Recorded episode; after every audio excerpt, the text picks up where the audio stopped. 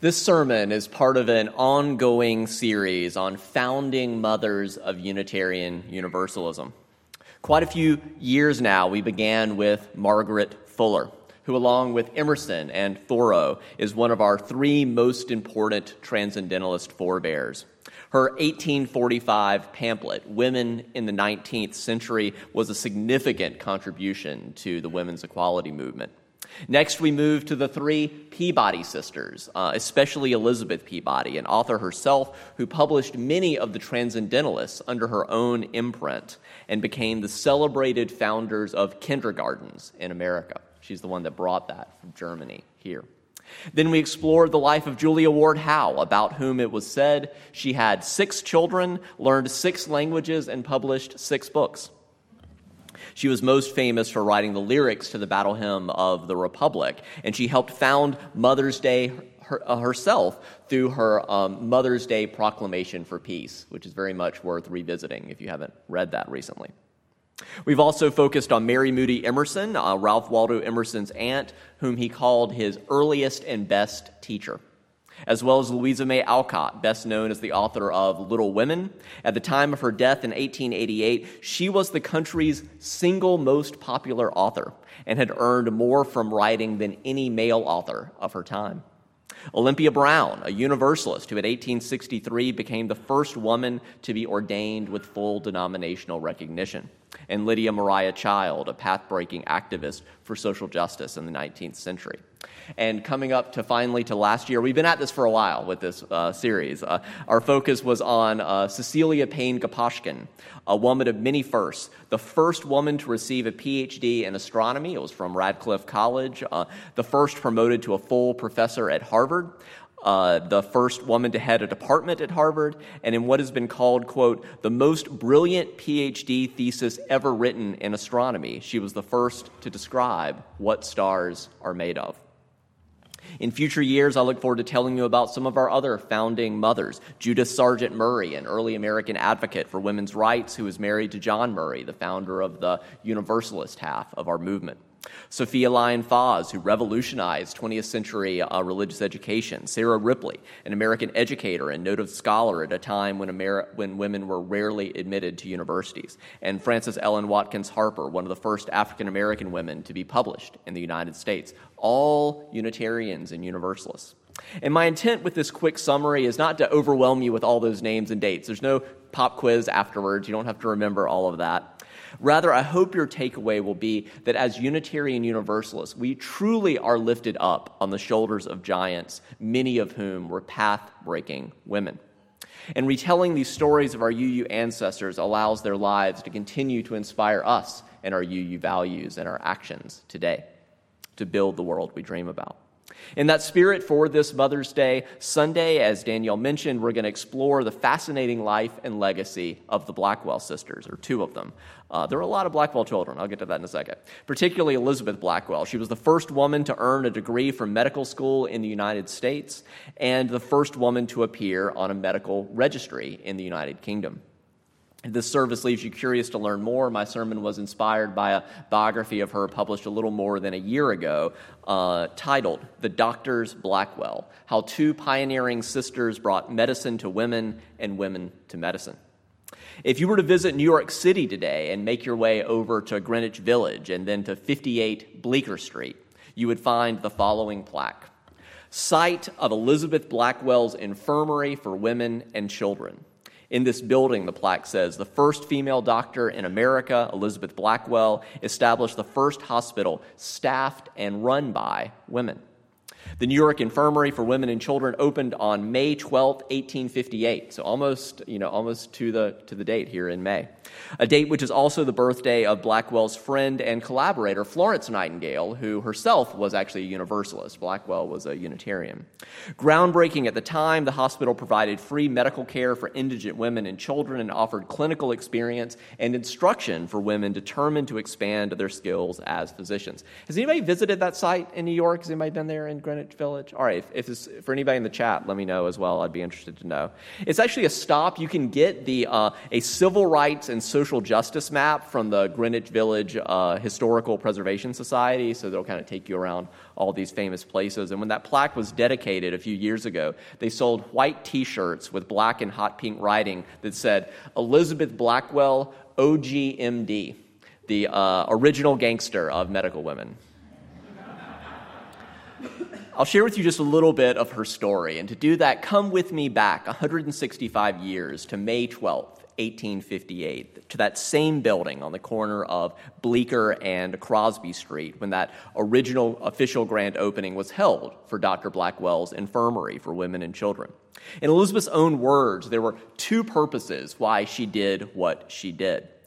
Uh, and that was to allow women to consult doctors of their own sex free of charge. That had never been done before. And to provide the growing number of female medical students with the practical experience denied them by established hospitals. And as impressive as Blackwell was, the board of trustees of that infirmary feared being perceived as too radical. And so the main speech that day was not given by Blackwell. She was only allowed to say just a few words. And then they brought in uh, the Reverend Henry Ward Beecher, which was perhaps the most widely admired uh, clergy person in New York City at that time. But the truth was, as we'll talk a little bit more later, Elizabeth Blackwell overall was pretty conservative, except for the whole becoming the first female doctor thing.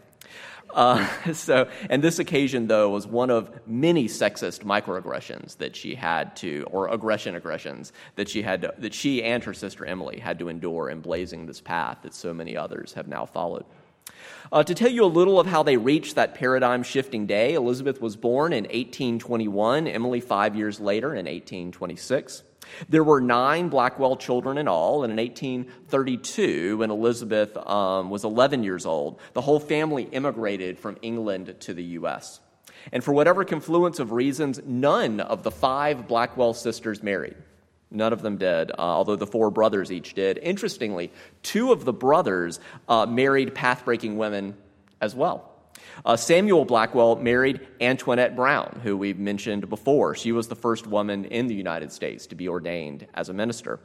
And Henry Blackwell married Lucy Stone, uh, a prominent social justice activist, another future candidate for a future uh, founding mother of UU. Uh, Antoinette Brown was not Unitarian, but uh, Lucy Stone was a Unitarian.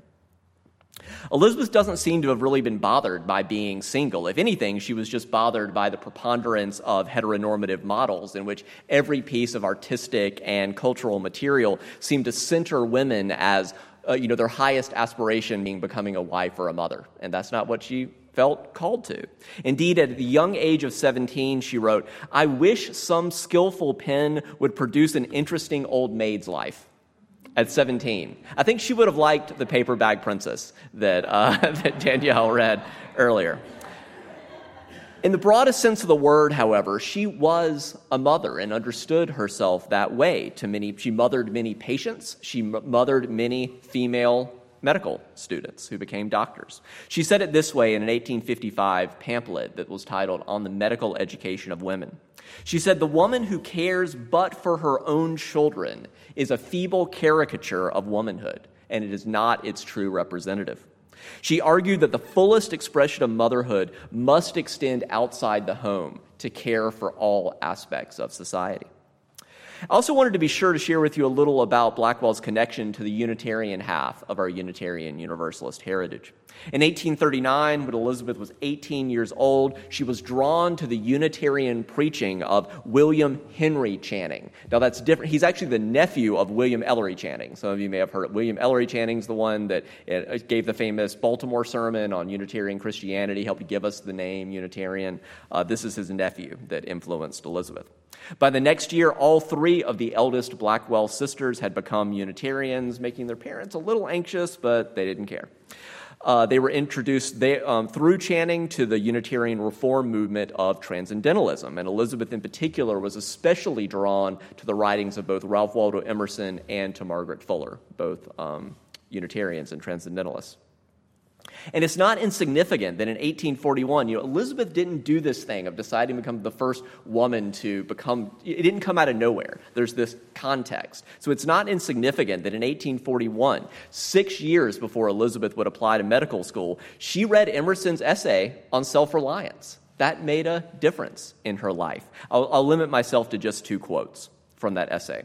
Trust thyself, Emerson wrote. Every heart vibrates to that iron string. Insist on yourself, never imitate. That which each can do best, none but his maker can teach him. He, uh, the essay also says, Is it so bad then to be misunderstood? because she certainly was that, right? But Emerson said, Is it so bad then to be misunderstood? Pythagoras was misunderstood, and Socrates, and Jesus, and Luther, and Copernicus, and Galileo, and every pure and wise spirit that ever took, uh, took flesh. To be great, Emerson said, is to be misunderstood. Such words helped reassure and embolden Elizabeth as a woman seeking to shatter the glass ceiling of medicine. Likewise, it is not insignificant that in 1845, two years before Elizabeth would apply to medical school, she read Margaret Fuller's then new book, Woman in the 19th Century, which even negative reviewers agreed was the first significant work to take the liberal side of the question of women's rights since the day of Mary Wollstonecraft, who wrote A Vindication of the Rights of Women 50 years earlier. Here, too, I'll limit myself to just two representative quotes. Fuller wrote, We would have every arbitrary barrier thrown down. We would have every path laid open to women as freely as to men. She also wrote, I think women need, especially at this juncture in the mid 19th century, a much greater range of occupation than they have to rouse their latent powers. If you ask me what offices they may, may refill, I reply, any. I do not care what case you put to it. Let them be sea captains, if they will. Keep in mind that this book was particularly significant because, again, it was published in 1845. That's three years before the first Women's Rights Convention in 1848 in Seneca Falls, in New York. Also significant, Elizabeth applied to and was accepted to medical school at Geneva Medical College in upstate New York in 1847. Again, a year before the first Women's Rights Convention. I mean, this is really path breaking, ahead of their time stuff. The final decision to admit Elizabeth Blackwell to medical school, it turned out it turned on a vote of all the current male students at that school. Uh, as it turns out, many of them actually they voted unan- unanimously to admit her, but they did it on a lark they did it kind of in the spirit of mischief, like, oh, we'll, we'll do this prank to our professors and, and let a woman come to medical school. But Blackwell didn't care. She made the most of the opportunity and very much rose to the occasion. She graduated as a doctor in 1849, just before her 28th birthday. Her younger sister, Emily, graduated medical school five years later in 1854.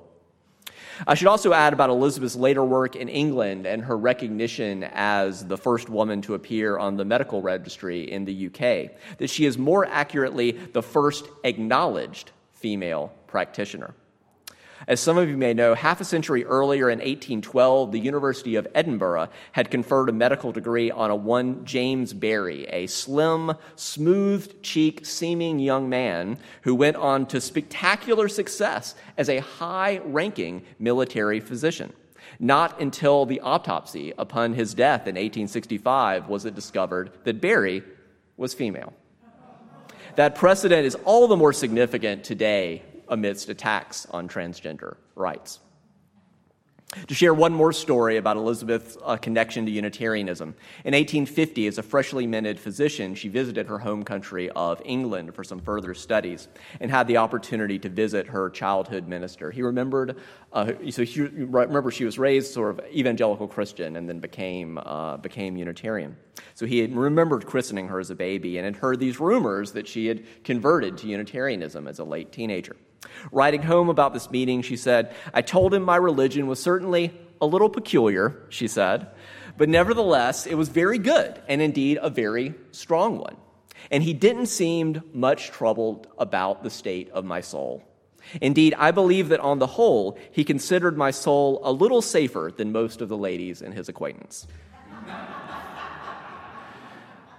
Now, there's much more to say about Elizabeth Blackwell, and I was interested to hear from a few of you this week as I began to share this preaching plan. A number, how many of you heard about Elizabeth Blackwell or read books about her growing up? Yeah, I see quite a few. I was really interested to hear a number of people say actually that one of their favorite books growing up was a book about Elizabeth Blackwell, because that's really that's really interesting uh, to hear that from y'all. Uh, much more to say about Elizabeth, much more to say about her sister Emily, as well as about their uh, sister Anna, who I really haven't mentioned, that also became a Unitarian. She actually was involved with that Unitarian utopian community at, Brook Farm that we've talked about in a previous sermon. I can't get into that right now, but Anna, we could go into that, that story as well with Anna Blackwell. For now, regarding the legacy of the doctors Blackwell, let me say this. Both uh, Elizabeth and Emily died in the same year, 1910 a little more than three months apart. Uh, they were the ages of 89 and 83, respectively, so they both lived quite long lives. At that time, six decades after Elizabeth had become the first woman to receive a degree from medical school in the U.S., the sisters lived to see a time in which there were 9,000 women who had become medical doctors. 6% of all physicians at that time. Today, about 35% of all physicians are uh, female, and slightly more than half of all medical students. So I think you're going to see that percentage continuing to rise. But before concluding, I don't feel like I can talk this morning about the first woman medical doctor in the U.S., which has been my planned topic for more than a year. This book was published in January of, of 2021. I said, Oh, that's my next Mother's Day sermon. I had, had another one to get out of the way. But, uh, so I, I knew for more than a year that this was going to be my topic. But I, I, feel like I can't bring it up now without talking about last week's leaked U- United States Supreme Court draft decision in Dobbs versus Jackson's uh, Women Health Organization, which in its current form, as Danielle mentioned, would overturn Roe versus Wade. I've spoken previously at length about reproductive justice. In addition, I led a six week class on the topic of reproductive justice a few years ago. I can send you that curriculum if you're interested. I preached a sermon in 2013 titled did you just send that woman to church to get help with an abortion? And that's often what people have said about because because Unitarian Universalist churches are places that women have come to get help with abortions for years, for decades. And in 2020, I preached a sermon titled Trust Women Bodies, Laws, and Reproductive Justice. Both of those sermons are available in our sermon archive if they would be of interest or help to anyone. I plan to preach about reproductive, I've been planning to preach about reproductive justice for a long time this coming January, which, no matter what happens, will be the 50th anniversary of the Roe versus Wade decision. For now, I will say that I do find the framework of reproductive justice to be helpful in a very contentious debate in which people argue about terminology. I find this term reproductive justice helpful. It's uh, as defined by the SisterSong uh, Women of Color Reproductive Justice Collective. They just, uh, define reproductive, ju- uh, reproductive justice this way the human right to maintain personal bodily autonomy, to have children to not have children and to parent the children we have in safe and sustainable communities. That that's how they define what reproductive justice is. I'm also aware that within Unitarian Universalism, there is room for a spectrum of positions in regard to, unit, to reproductive justice. Not all UUs are in the same place about reproductive justice. Indeed, Dr. Elizabeth Blackwell personally understood the Hippocratic Oath as protecting her, as preventing her from helping with or performing uh, abortions. She often described herself as, quote, too conservative for the reformers and too progressive for the conservatives. In contrast, many women physicians who have followed in her footsteps, including during her lifetime, understood access to abortion to be essential for comprehensive and equitable reproductive care. And as my colleague, the Reverend Dr. Susan Frederick Gray, the current president of our Unitarian Universalist Association, said in a statement released last week, we know that the most damaging impacts of overturning Roe will be felt by people of color, by young people, by the poor, by working class people, and those living in rural areas. As Unitarian Universalists, we believe that all bodies are sacred and that every person has the right to determine if, when, and how they have children. As people of faith, this commitment is part of our sincerest religious values. Unitarian Universalism proclaims that all individuals and communities have the right to self determination, to safety, and to resources that are necessary for health and sustainability. We also hold in our hearts the potential future implications that overturning, Ray, overturning Roe could have for marriage equality, for birth control, for other issues. If you're feeling overwhelmed individually by this potential sea change, let me tell you what I often say about many social justice issues. If you're feeling overwhelmed as one person, stop being one person. Find a network to join. We are stronger together.